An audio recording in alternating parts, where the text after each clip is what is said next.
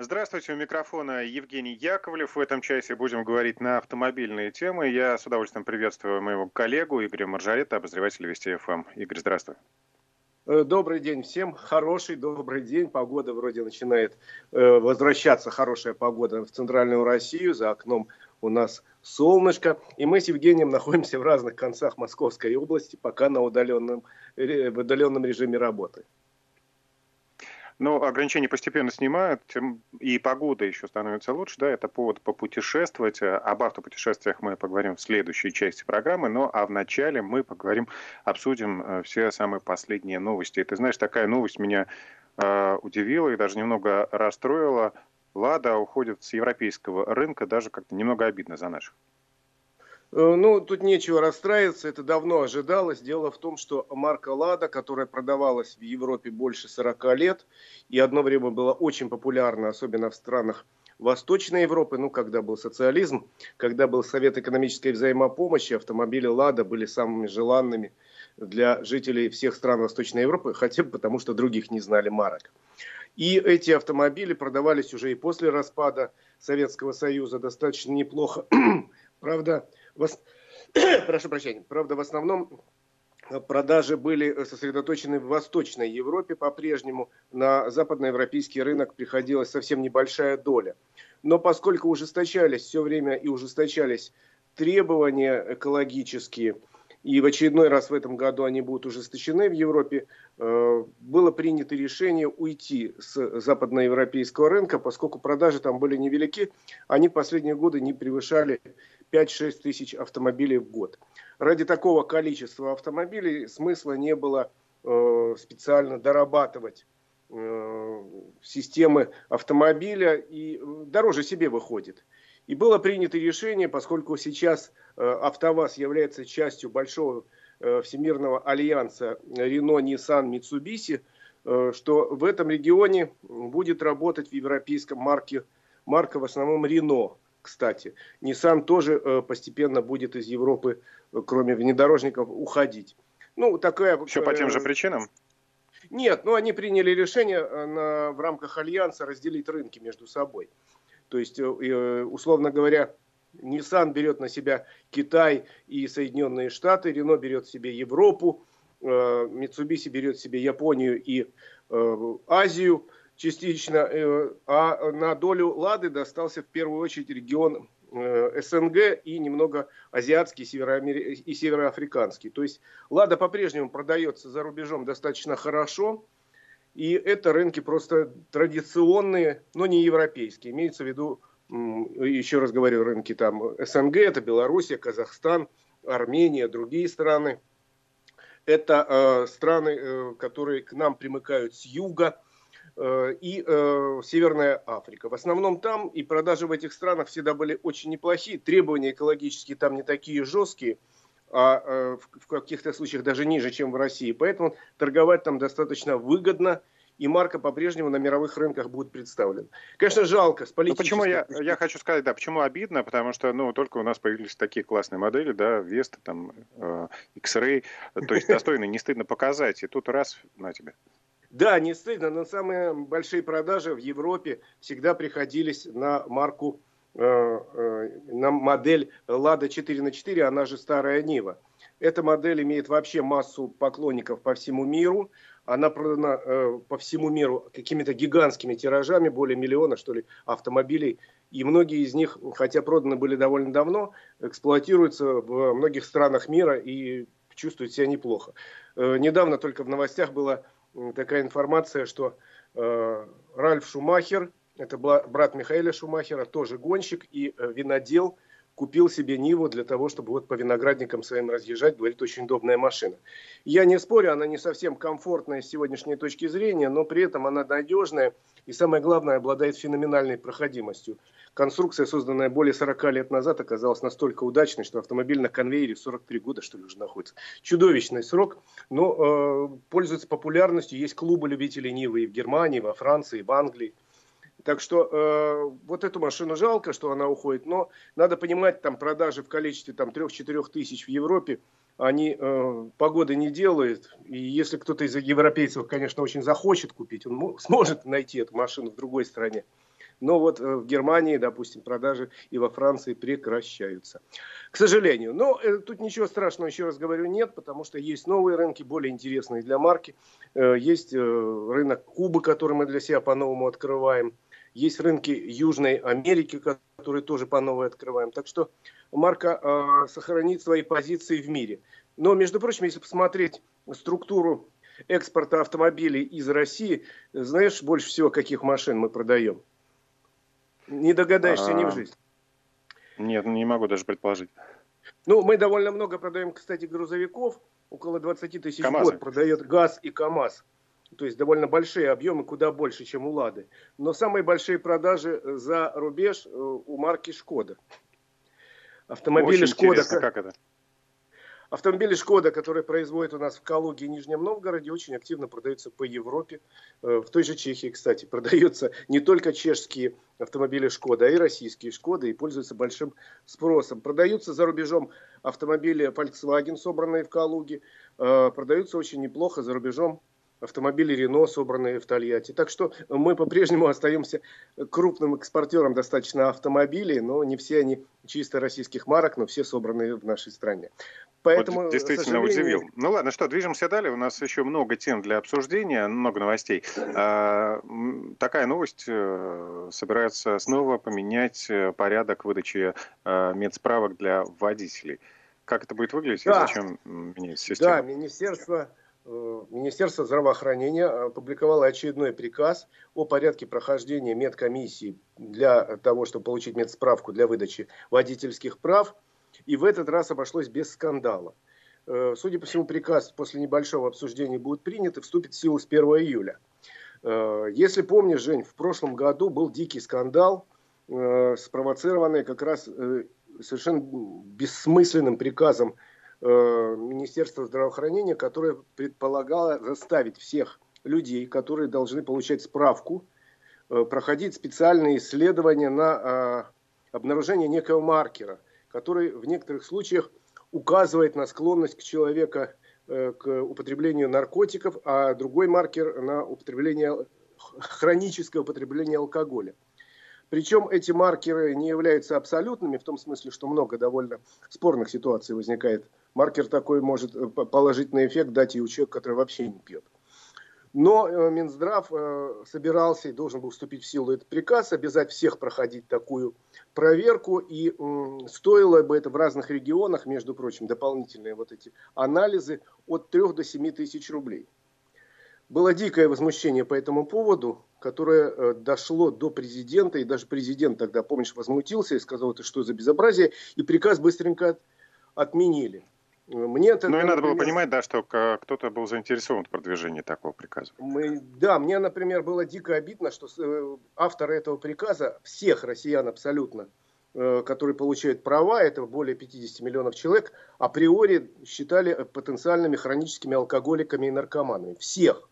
Вот все пройдем проверки, потому что мы все под подозрением. И понятно, что это кому-то было нужно.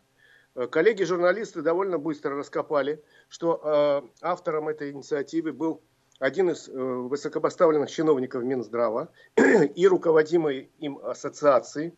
Они э, являлись эксклюзивными поставщиками в страну очень недешевого оборудования для проведения вот этих анализов и э, расходных материалов к этому оборудованию. То есть Бенефициарии этого приказа нашли довольно быстро. Э, было объявлено, что Следственный комитет займется проверкой. И самое обидное, что дело спустили на тормозах. Мы знаем, что человек хотел на нас с вами заработать миллиарды. Мы знаем его фамилию, имя, отчество. И ничего, он прекрасно продолжает работать и чувствует себя замечательно. Не вышло и не вышло, придумаем новую фигню. ну так вот, новый приказ, к славе Господи, э, как раз отличается от прошлого осмысленностью. Он, в принципе, не изменяет нынешнюю ситуацию. То есть, когда вы получаете справку медицинскую во время проверки доктора, у доктора, он, если усомнится в том, что э, вы э, абсолютный человек адекватный, то есть у него есть подозрение, ну, например, он видит, что у человека как-то красные глаза или руки дрожат, ну, мало ли что, внешних признаков. Много. Или он заподозрит э, вас в том, что вы не оставили старые привычки, посмотрит биографию, видит, человека несколько раз лишали э, прав за вождение в нетрезвом виде. Вот только в таком случае он может предложить пройти дополнительные исследования. Только в таком. Э, если у него есть подозрения какие-то, которые он четко опишет и поставит свою подпись.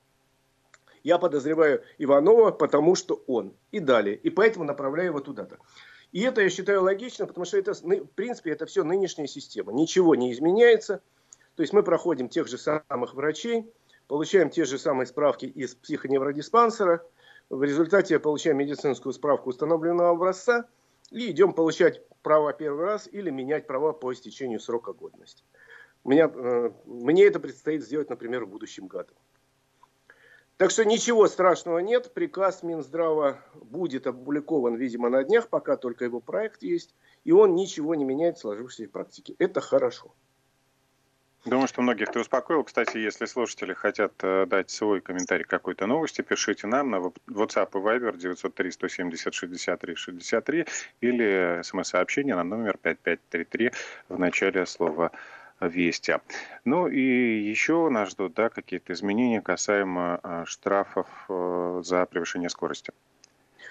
Ты знаешь, у нас э, сейчас обсуждается проект э, кодекса об административных правонарушениях. Он уже поступил в правительство.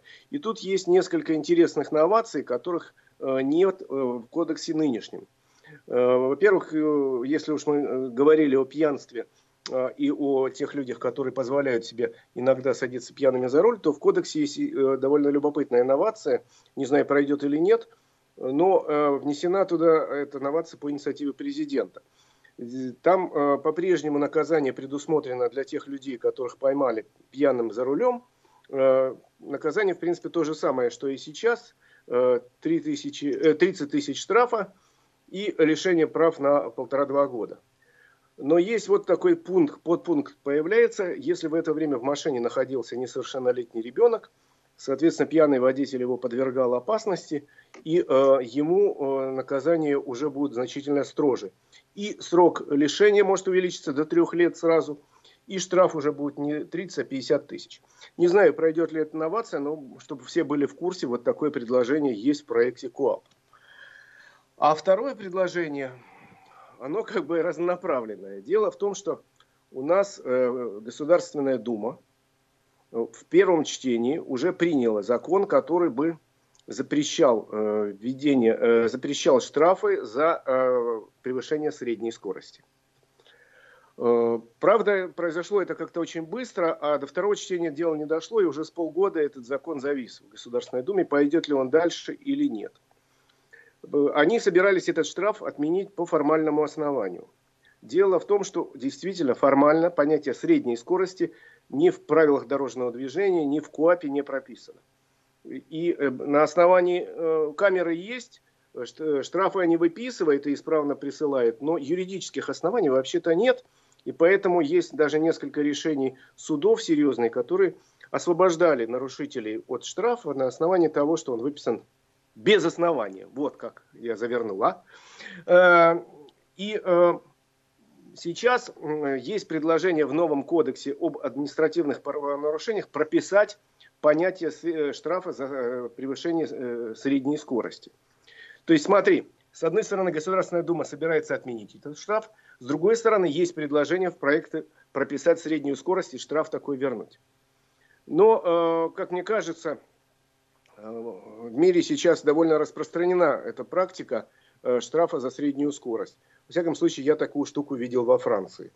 Но при этом э, ничего против не имею, но при этом надо строго прописать, на каких участках эту среднюю скорость надо замерять. Потому что у нас камеры порой установлены очень странно. Э, например, на трассе М1 Москва-Минск есть такие камеры, которые штрафуют за среднюю скорость, но они для э, средней скорости выбрали участок трассы длиной в 70 километров в районе города Гагарина Смоленской области. Понимаешь, 70 километров это очень странный участок, потому что на этом участке можно съехать вправо, съехать влево, проехать по параллельной дороге. Какая средняя скорость? Средняя скорость должна мериться вообще-то, говорят мне специалисты, на отрезке относительно небольшом, с которого невозможен съезд. То есть есть участок, условно говоря, трассы, где нету съездов ни справа, ни слева, и вот тут можно мерить среднюю скорость. Кстати, Э, я считаю, что вообще-то это поощрение в каком- каком-то смысле водителя. То есть можно медленно проехать через две крайние камеры и посередине лететь со скоростью 200 км в час. Просто знать надо, где они установлены. Ну вот э, споры по этому поводу не утихают. Видишь, кодекс, может, у нас и будет в течение года новый. Во всяком случае, поручение президента такое есть. Но будет ли в нем понятие средней скорости, вот не знаю. Если его снова не внесут в кодекс депутаты, то те же депутаты могут параллельно запретить такой штраф. Если они внесут, тогда, наверное, штраф будет существовать. А окончательного решения по этому поводу нет, что достаточно странно. Так что вот такая новация, которую достаточно серьезно э, на этой неделе все обсуждали. Э, идея будет штраф, не будет штраф, пока подвешена в воздухе. Ну, вот мне вот интересно, какие еще штрафы такие, знаешь, интересные э, предлагались за последнее время, ну, типа средней скорости. Такие штрафы, которые бы вот были действительно непонятно за что. Ты знаешь, нет, я не вижу никаких специальных э, таких вот дурацких штрафов, хотя, наверное, э, можно сделать, покопавшись э, в архивах Государственной Думы, а по поводу странных предложений. Наверняка были какие-нибудь нелепости, э, без этого не обойдешься. А, ну вот на скидку я сейчас даже предположить не могу. Так что ждем пока решения. Я думаю, что в течение этого месяца в правительстве пройдет рассмотрение во всех министерствах этого проекта, после чего он поступит на обсуждение Государственной Думы, а там уже э, думцы будут э, дальше этот проект переписывать и дописывать, потому что они уже готовы внести большое количество предложений. Например, я рассказывал, что в проекте э, кодекса в последний момент вдруг появилось снова предложение Москвы, сначала его выбросили, теперь снова ввели, о том, что э, штрафы могут выписываться не только Э, сотрудниками полиции э, не только на основании данных фото-видеофиксации, а и на основании данных каких-то вот спецпрограмм, которые любой может установить себе на планшет. Ну, это имеется в виду знаменитый помощник Москвы, который действовал в столице. Сейчас он временно не работает из-за карантина, приостановили действие. Но э, сначала выбросили, а теперь Москва добилась того, чтобы снова включили этот пункт. Но э, уже целый ряд депутатов Государственной Думы и в частности, э, человек, который формально у нас занимается, главный в Госдуме по автомобильным проблемам, Вячеслав Лысаков, сказал, что он не пропустит, и его комитет не пропустит ни в коем случае это положение. Опять же, посмотрим. То есть, похоже, новый кодекс об административных правонарушениях будет такой серьезной битвой и серьезной проверкой, что называется и для депутатов Госдумы, ну а потом в конечном итоге для всех россиян. Потому что там, хотя штрафы в среднем э, не, никак не изменились, но появляется довольно много самых разных новаций. Вот я рассказал о повышенном штрафе для водителей с детьми, нарушителей водителей. Э, ну и э, новый штраф появляется, я уже говорил, за опасное вождение. Но ну, а, ну, тут можно еще поспорить. Конечно же, в чем-то может быть и здраво, э, здравое это предложение. Э, московская касаемо таких вот штрафов за зафиксированных, э, за нарушения, которые зафиксированы камерами пользователей, потому что бывают случаи вот как раз именно опасного вождения, ну, очень дерзко некоторые ведут себя на дороге, скажем, камера это не зафиксировала, но, очевидно, зафиксировал. Мне кажется, вот так в отдельных случаях можно было бы основываться на этих данных. Ну, это вопрос довольно достаточно спорный. И, э, наверное, нужны какие-то э, какие возможности для людей э, сообщить куда-то о нарушителях. Но еще раз говорю, там точно камень преткновения вот в чем состоит. Вот это самое фото или видео, которое сделал очевидец, на сегодняшний день Москва активно применяла в качестве единственного и неоспоримого доказательства. Вот прислал Иван Иванович Иванов фотографию моей машины, припаркованной, как он считает, неправильно. И мне на основании этой фотографии выписывают штраф 300 тысяч рублей. Э, но на сегодняшний день, вообще-то, еще раз говорю, Верховный суд, было постановление Верховного суда по этому поводу, он э, сказал, что это не является единственным и неоспоримым доказательством. То есть в таком случае должна э, сработать строгая система. То есть в ГАИ поступило сообщение, ну или в, в, ну, в департамент транспорта Москвы поступило сообщение от Иванова про неправильно припаркованную машину. И это будет не доказательство, это будет повод для разбирательства. То есть Иванова вызывают на группу разбора, и он должен как свидетель показать и расписаться в том, что он видел, машина стояла вот так, схема составляется и так далее. То есть более строгая процедура вообще-то по закону нужна. Но Москва работает по некому упрощенному алгоритму, но сейчас временно не работает, работала. И если уж вернуться к этому печально известному помощнику Москвы, мне не нравились два момента. В основном помощник Москвы работал по неправильно припаркованным автомобилям, в частности по автомобилям, припаркованным на газоне. И штрафы за это чудовищные, от 5 тысяч для физических лиц до 300 тысяч для юридических лиц. Кстати, это распространяется и на человека, который едет на машине каршеринга, допустим. А самое главное, у нас нет в Москве схемы, где бы было показано, где газон, а где не газон, да и самого понятия газона тоже нет. Это первое. Второе, мне очень не нравилась система, когда особо отличившихся народных мстителей поощряли. Московское правительство э, придумало целую систему поощрения за каждый там выписанный штраф. Денег человек не получал, но получал некие такие приятные подарочки, типа там бейсболки, маечки, сумочки, э, баллы, которые позволялось э, в интернете менять на рубли и парковаться за эти баллы рубли или э, билеты на какие-то концерты. Мне вообще система поощрения здесь не нравится. Мне кажется, что или ты работаешь, что, что называется, за совесть, за державу. За правду, да, за совесть. Да. За правду воюешь. Или ты превращаешься в такого платного осведомителя. Это мне сильно не нравится. Хотя и на, пару раз в жизни у меня были ситуации, когда очень хотелось э, сфотографировать человека и куда-нибудь о нем рас, э, рассказать. Э, я имею в виду и тех людей, которые играют на дороге в шашечки, вдруг ни с того ни сего несется какой-нибудь оглашенный со скоростью 200 км в час. Либо это касается, вот у меня как-то я подхожу к своему подъезду, какой-то добрый человек поставил свой Мерседес ровно вот на вот вплотную к ступенькам моего подъезда, ни, по, ни справа, ни слева не, по, не обойти, и ушел. Радуйтесь, жители, типа. Я такой красивый. И тут у меня было страшное желание либо позвонить, э, нет, первое желание было взять молоток, честно говоря.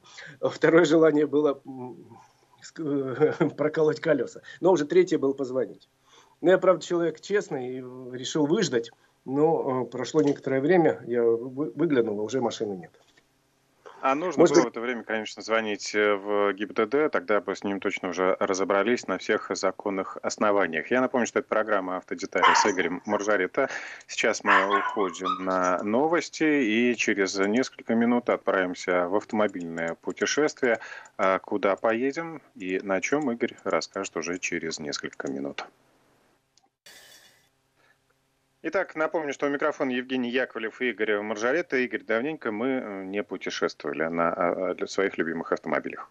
Да, уже больше двух месяцев никуда не выезжали, но теперь э, открыта Московская область, открыто большинство регионов России, ну, может быть, за исключением пока Краснодарского края – Э, вот э, сообщили сегодня, что открывают Ростовскую область со следующей недели. То есть маршруты для путешествия открыты, и поскольку на фоне этого, вот э, все слушали новости только что, пока неизвестно, когда откроют границы с соседними странами, давайте настраиваться на большие путешествия по России. И малые тоже. Я сейчас расскажу о путешествии однодневном. Для жителей центрального региона хорошая возможность выехать, допустим, в следующие длинные выходные – тем более, что э, проходит в пределах Московской области, где ограничений э, пропускных на сегодняшний день нет. И я надеюсь, что в Москве они тоже будут отменены на днях.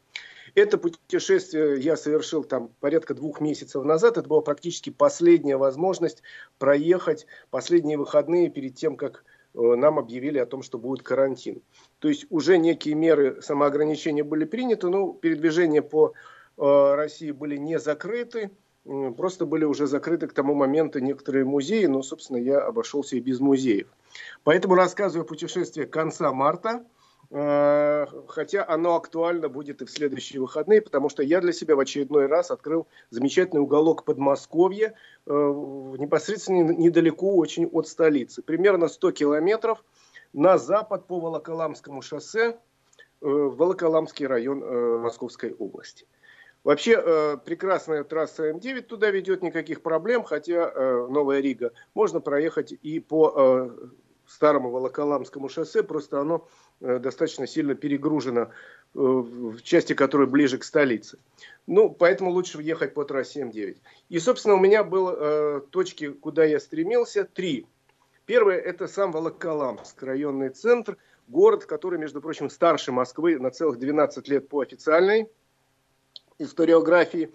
а по преданиям город еще старше, примерно на 100 лет, чем Москва. Он официально э, впервые упомянут в, истори- э, в исторических летописях в 1135 году. И, э, хотя поселения, еще раз говорю, первые там появились гораздо раньше. Потому что место очень хорошее. Там проходил, судя, вы легко догадаетесь, почему город так называется. Там происходил Волок, то есть корабли перетаскивали из одной реки в другую, а не близко. Из реки Лама, э, которая приток Шоша, а Шоша впадает в Волгу, перетаскивали в речку Волошню. Это приток Москвы-реки, который потом впадает в Аку.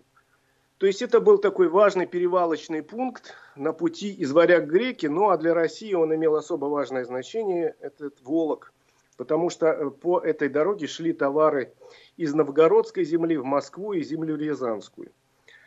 И город и крепость существуют вот почти тысячу лет, 900 лет на этом месте. Э, всегда он играл важное значение. Во все войны там э, город рушили, ставили. Э, особенно он пострадал во время Великой Отечественной войны.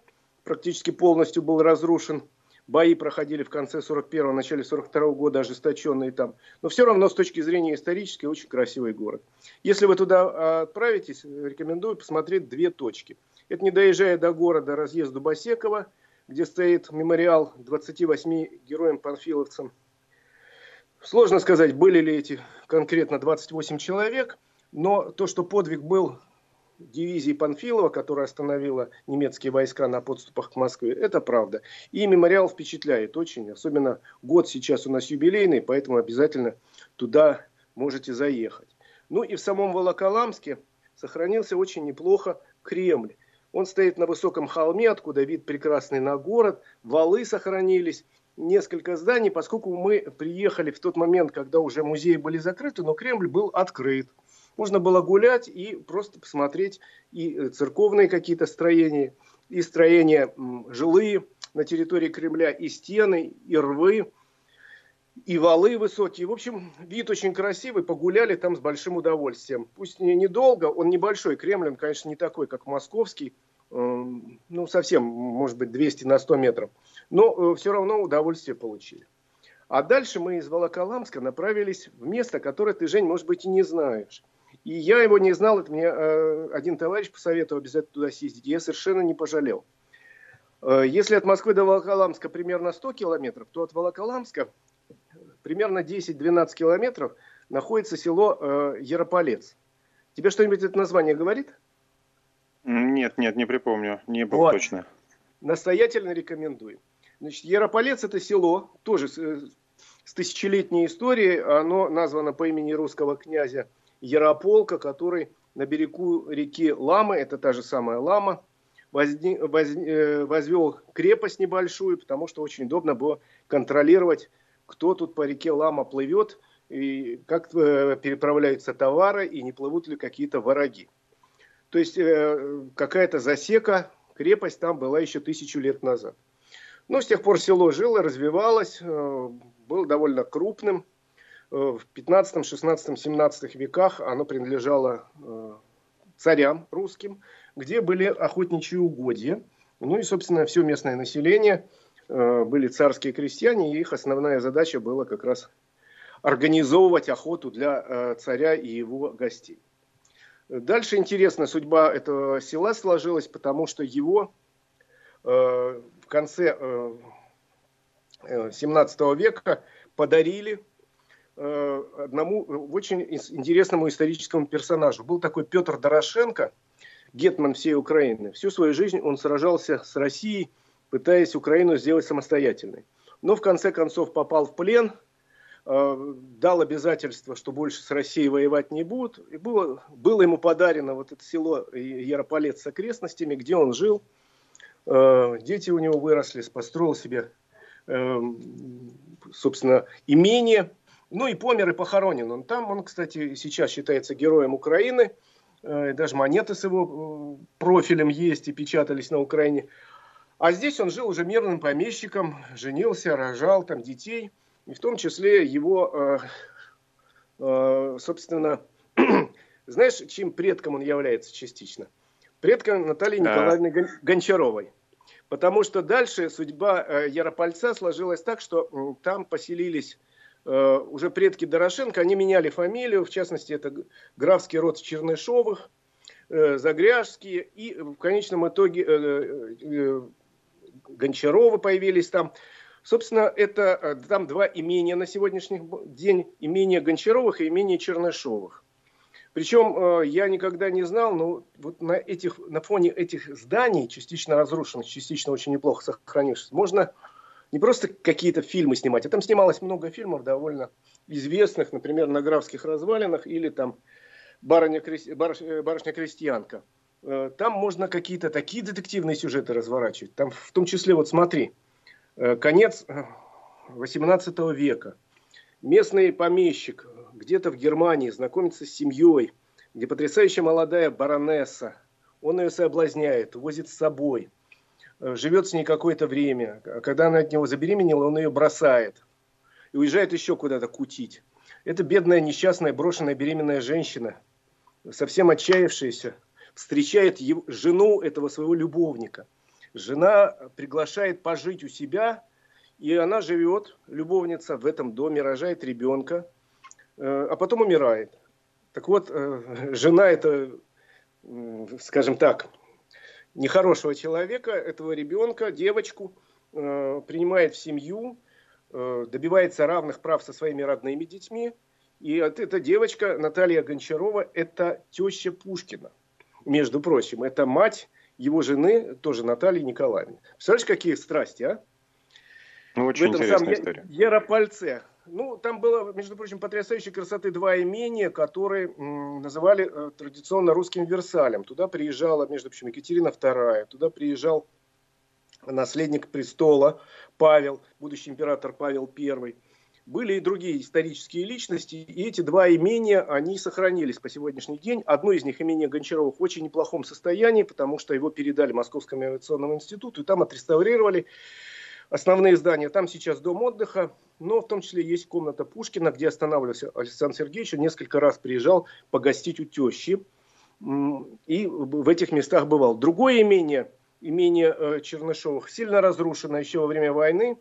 Э, дело в том, что почему-то немцы решили таким образом отомстить этому имению. Один из графов Чернышовых в свое время э, воевал при Суворове и брал Берлин. Это еще в 18 веке. И теперь в 1942 году немцы решили отомстить, и это имение сильно разрушено. Так оно и не восстановлено, аж жаль. Там прекрасный парк, в котором хорошо гулять, сильно запущенный, но гулять в нем хорошо. И я надеюсь, когда-нибудь это имение восстановят, так же, как восстановят и потрясающей красоты э, церковь Казанской Божией Матери, которая по проекту Матвея Казакова построена в этой селе в очень плохом состоянии, честно говоря, находится. Э, между прочим, это далеко не все места исторические, которые можно посмотреть в этом Яропольце, потому что, кроме всего прочего, в Яропольце была открыта первая народная ГЭС. Еще в 19 году крестьяне на свои деньги купили динамо-машину и на реке поставили ГЭС маленькую и снабжали электричеством э, себя и окрестные села. Туда приезжал на открытие ГЭС в 20 году, между прочим, дедушка Ленин с женой своей Надеждой Крупской – Оттуда пошло выражение «лампочка Ильича», поскольку он торжественно открывал все это мероприятие. Лампочка Ильича тоже из Яропольца. И хотя на сегодняшний день э, эта ГЭС не функционирует, ну, нужды в ней нет, но такая плотина... Но посмотреть на нее можно, да? Плотина высокая есть, водопад такой шикарный, между прочим, есть. И здание, где динамо-машина стояла, можно погулять и посмотреть. И памятник, где дедушка Ленин вместе с Надеждой Крупской тоже есть. Еще один памятник, который надо посмотреть обязательно в Яропольце, там была линия обороны 40, в конце 41 года. Оборону держал курсантский полк, полк кремлевских курсантов. И настолько там были ожесточенные бои, что из 1300 курсантов, которые составляли личный состав этого полка, э, около 900 погибли как раз в районе Яропольца. Они держали там оборону до последнего. И очень красивый мемориал – на месте, где, э, собственно, были, были бои построены несколько лет назад.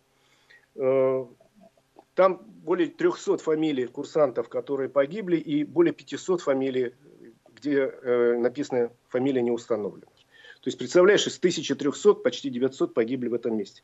Один из, из этих курсантов стал, иза, э, стал инициатором этого мемориала. Звали его Владимир Харитонов, и мы его знаем как автора слов к потрясающей песне «День Победы». Он тоже сражался здесь. Вообще в Ярополец во время войны фантастически маленькое село. Сейчас там население порядка 1300 человек. Дало э, стране 5 героев Советского Союза. 5. Ну, какое-то замечательное место. Да, так что советую съездить, посмотреть две усадьбы, еще раз говорю, Гончаровых и Чернышовых, посмотреть э, руины нескольких церквей, посмотреть часовню, где покоится прах э, Гетмана, Гетмана Дорошенко, посмотреть на плотину первой в стране ГЭС, э, на смешной памятник, э, он действительно смешной, памятник, э, собственно, Ленину и Крупской. И э, есть народный музей, говорят, очень хороший, но когда мы ездили, он был закрыт, но мы обошли просто со всех сторон, прошлись по центральной улице этого села. А дальше мы отправились в еще одно замечательное место, которое рядом находится. Это Иосифово-Володский монастырь. Потрясающей красоты, совершенно потрясающей красоты. Стоит он на берегу озера, основан в 1479 году э, как раз преподобным Иосифом одним из э, русских святых. Монастырь э, – это мужская действующая обитель, он работает. И когда мы приехали, внутрь заходить было нельзя. Было написано «Уважаемые гости, мы бы очень рады, но, к сожалению, я думаю, что такая же практика и сейчас, но достаточно э, было времени, чтобы погулять по территории. Там очень красиво, очень зелено. Уже было в конце марта Э, приятная такая обстановка. Не удалось зайти внутрь храма, но мы и не рвались. Э, Все-таки время такое было пограничное. Мы просто погуляли по территории монастыря, э, получили благословение от батюшки. Там было совсем мало людей, но батюшка стоял и всех благословлял, кто заходил, и говорил, пожалуйста, ходите, только никуда не пытайтесь зайти, смотрите. Вот, вот, к сожалению, там нельзя, допустим, подойти к мощам э, Иосифа, но можно пройти по территории, посмотреть храмы, посмотреть какие-то строения, крепостные стены, потому что он действительно производит впечатление очень сильного. Монастырь такой, знаешь, ого-го. Такой, ну, один из самых таких основательных и красивых в этой части страны. Поэтому вот, вот три точки, которые мы выбрали, э, путешествие заняло э, ну, полдня. Утром рано мы выехали, 100 километров до Волоколамска, погуляли там, 10 километров до Яропольца погуляли там, и еще, по-моему, 16 километров до э, Иосифа-Володского монастыря. И этого вполне хватило для такой дневной поездки, согласись, вроде небольшая, и э, при этом очень насыщенная. А потом мне было интересно раскопать и эту историю про любовь, про любовь русского и немки. И эти там, там еще какая-то масса совершенно фантастических историй про Пушкина, который приезжал. И про то, что это имение Гончаровых собирались подарить Пушкину на свадьбу в качестве приданного Натальи Николаевны. Но э, теща справедливо сказала, этот вертопрах все проиграет и все равно его продаст.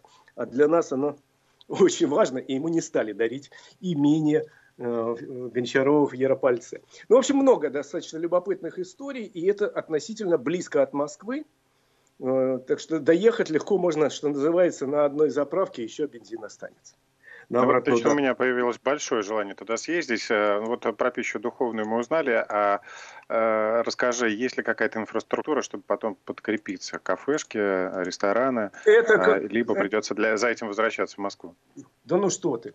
Это у нас в огромном количестве есть э, сейчас по всем трассам, тем более в таких оживленных местах. В Волоколамске просто полным-полно разных точек для питания.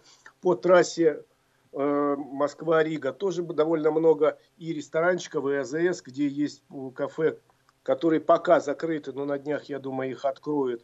Э, сейчас, если ты знаешь, на всех автозаправочных станциях залить бензин можно, а поесть продойдут тебе, но только на вынос. Но я еще раз говорю, надеюсь, в ближайшее время э, откроется в полном объеме вся эта инфраструктура. Э, конечно, при этом нельзя забывать о соблюдении неких правил личной безопасности, то есть держать дистанцию и Э, до э, остальных людей регулярно мыть руки. Ну и если вы заходите в помещение, желательно пока одеть маску. Это, э, собственно, мера такая самозащиты, которая никому не помешает.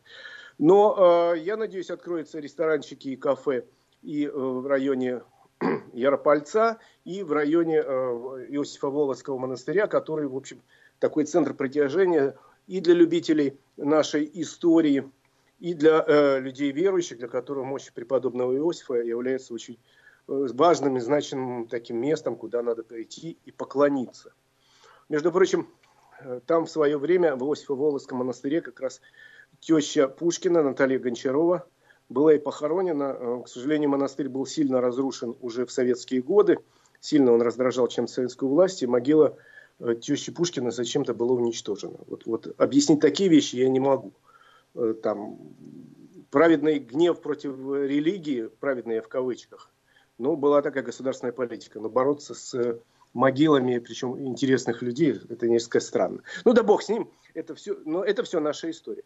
Я теперь пару слов хотел добавить про, э, да, про дорогу рассказал, э, заправиться везде можно, э, заехать можно куда угодно, Э, поесть. Никаких проблем нет. Если вы хотите остановиться, наверное, уже через неделю заработают какие-то и гостиницы в том же самом Волоколамске.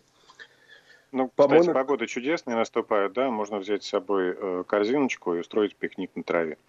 Да, я, кстати, вот не зря рассказывал о путешествии туда, в те места, потому что впереди нас ждет на следующей неделе три выходных, уже многие вышли на работу, но те, кто работает, будут работать только до пятницы. Дальше у нас День России.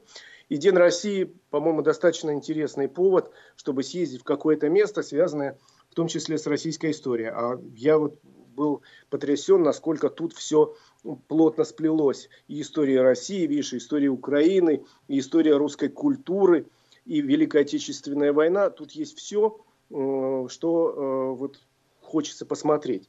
И я это, еще раз говорю, посмотрел за день, поэтому такие несложные путешествия можно уже начинать со следующих выходных. Ну, ну а теперь, теперь э, расскажи, какой автомобиль тебе помог добраться до этих прелестей? Это был последний автомобиль, который я перед карантином брал на тест-драйв. И этот автомобиль э, несколько э, о нем говорили, во всяком случае, последние две недели достаточно много. Дело в том, что это автомобиль Datsun. Э, два месяца с половиной назад еще никто не знал, что марка Datsun уходит из России. Э, но эти э, две модели, которые производят сейчас в России, это седан Ондо и э, хэтчбэк Мидо, будут производиться еще до конца декабря, а продаваться еще будут в течение следующего года, пока их все не распродадут. Достаточно любопытные машины, они производятся уже в России с конца 2014 года и продавались примерно по 30-35 тысяч в год. Всего их продано больше 130 тысяч. Это по большому счету Datsun э, замечательная, легендарная японская марка, но ее э, принадлежащая концерну Nissan. Но ее японцы закрыли еще в 1985 году, а теперь решили э, уже пять лет назад возродить и возродили в нескольких странах э, под этой маркой, начали выпускать бюджетные автомобили в Индии, в Индонезии, в Южной Африке и в России. Причем каждый, эти модели, э, которые выпускаются в Южной Африке, допустим, или в Индии, совершенно не похожи на российские, потому что в качестве платформы брали какую-то местную платформу, а дальше свой дизайн был. У нас взяли практически готовый автомобиль Лада э, Гранта, и, собственно, это брат-близнец Лады Гранта, хотя и со своими интересными отличиями. Например, седан Ондо, на котором я ездил, он чуть длиннее, чем обычная Гранта. У него совершенно другая решетка радиатора и задние фонари. Больше багажник. Э, интереснее, может быть, э, некоторые комплектации. Но при этом двигатель такой же, как в Гранте. И, в принципе, э, коробки те же самые. Здесь, возможно, или механика, или автомат. Причем проверенный четырехступенчатый автомат японской компании Джатка – ну, что могу сказать? Очень, для своего класса автомобиль очень неплохой. Для своего класса. Надо понимать, что это бюджетный автомобиль, хотя в нем есть уже какие-то опции, которые вот в той комплектации, которая мне досталась, которые уже бюджетному автомобилю э, как-то вот не, непривычно иметь. Например, там есть датчики дождя, датчики света, там есть датчики парковки, там есть обогревы всего, чего можно, там, включая там, переднее зеркало там есть э, климат-контроль. В общем, много чего ну, интересного. Ну, то есть на нашей гранте такого э, масштабного оборудования нет? В таком да, там очень приличная навигационная система есть. То есть она богаче укомплектована, чем гранта, и при этом, э, когда эту модель начали выпускать в России, всегда говорили, что японские инженеры довели гранту до некого такого идеала, и качество подогнали, и все. И э, Гранта действительно была чуть попроще, чуть подешевле, хотя, по сути, этот один автомобиль, просто лучше укомплектованный, и другие материалы применялись. Но, в принципе, э, та же Гранта для путешествия четырех человек вполне себе достаточно. Э, единственный недостаток, который я в этом автомобиле обнаружил, все-таки двигатель, который э, установлен на этом автомобиле, слабоват, и в сочетании с коробкой передач автомат – разгон составляет до 100 э, км 14 секунд. Да и расход топлива в таком сочетании, э, когда двигатель там 90 лошадиных сил и автомат четырехступенчатый довольно большой. В городе автомобиль до 10 литров живет бензина. Это многовато. Ну, по, по трассе это, ну, это слишком литров. много, конечно. По трассе 6 литров. Но при этом надо понимать, еще раз говорю, что вы за 500 тысяч рублей получаете такую иномарку. Пусть это вас тешит, потому что спереди написано Datsun, на руле написано Datsun, сзади написано Datsun. Такой японский автомобиль, собранный на автозаводе в Тольятти. Э, очень Но который скоро качества. из России, к сожалению, да, уйдет. Э, Игорь, к сожалению, наше время истекает. Э, я хочу слушателям напомнить, что это была программа «Автодетали». Слушатели спрашивают, почему в Питере нет света. Там произошла, произошел пожар на трансформаторной подстанции, отключены 75 домов. Скоро уже свет дадут, не переживайте, слушайте Вести ФМ. Эм. Игорь, спасибо тебе большое. Всем хорошей дороги. Счастливо.